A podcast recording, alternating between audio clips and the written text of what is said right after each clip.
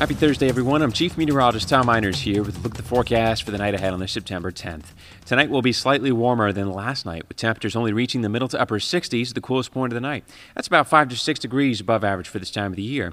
Mostly clear skies will continue overnight, but tomorrow's skies could become a little bit cloudier with a stray shower or two. Tune in to WBBJ for the hour by hour forecast and stay with WBBJ 7 Eyewitness News for a look at Friday night high school football games weather, what that's going to look like on Friday evening. For more updates, keep up with Storm Team Weather online too at WBBJTV.com.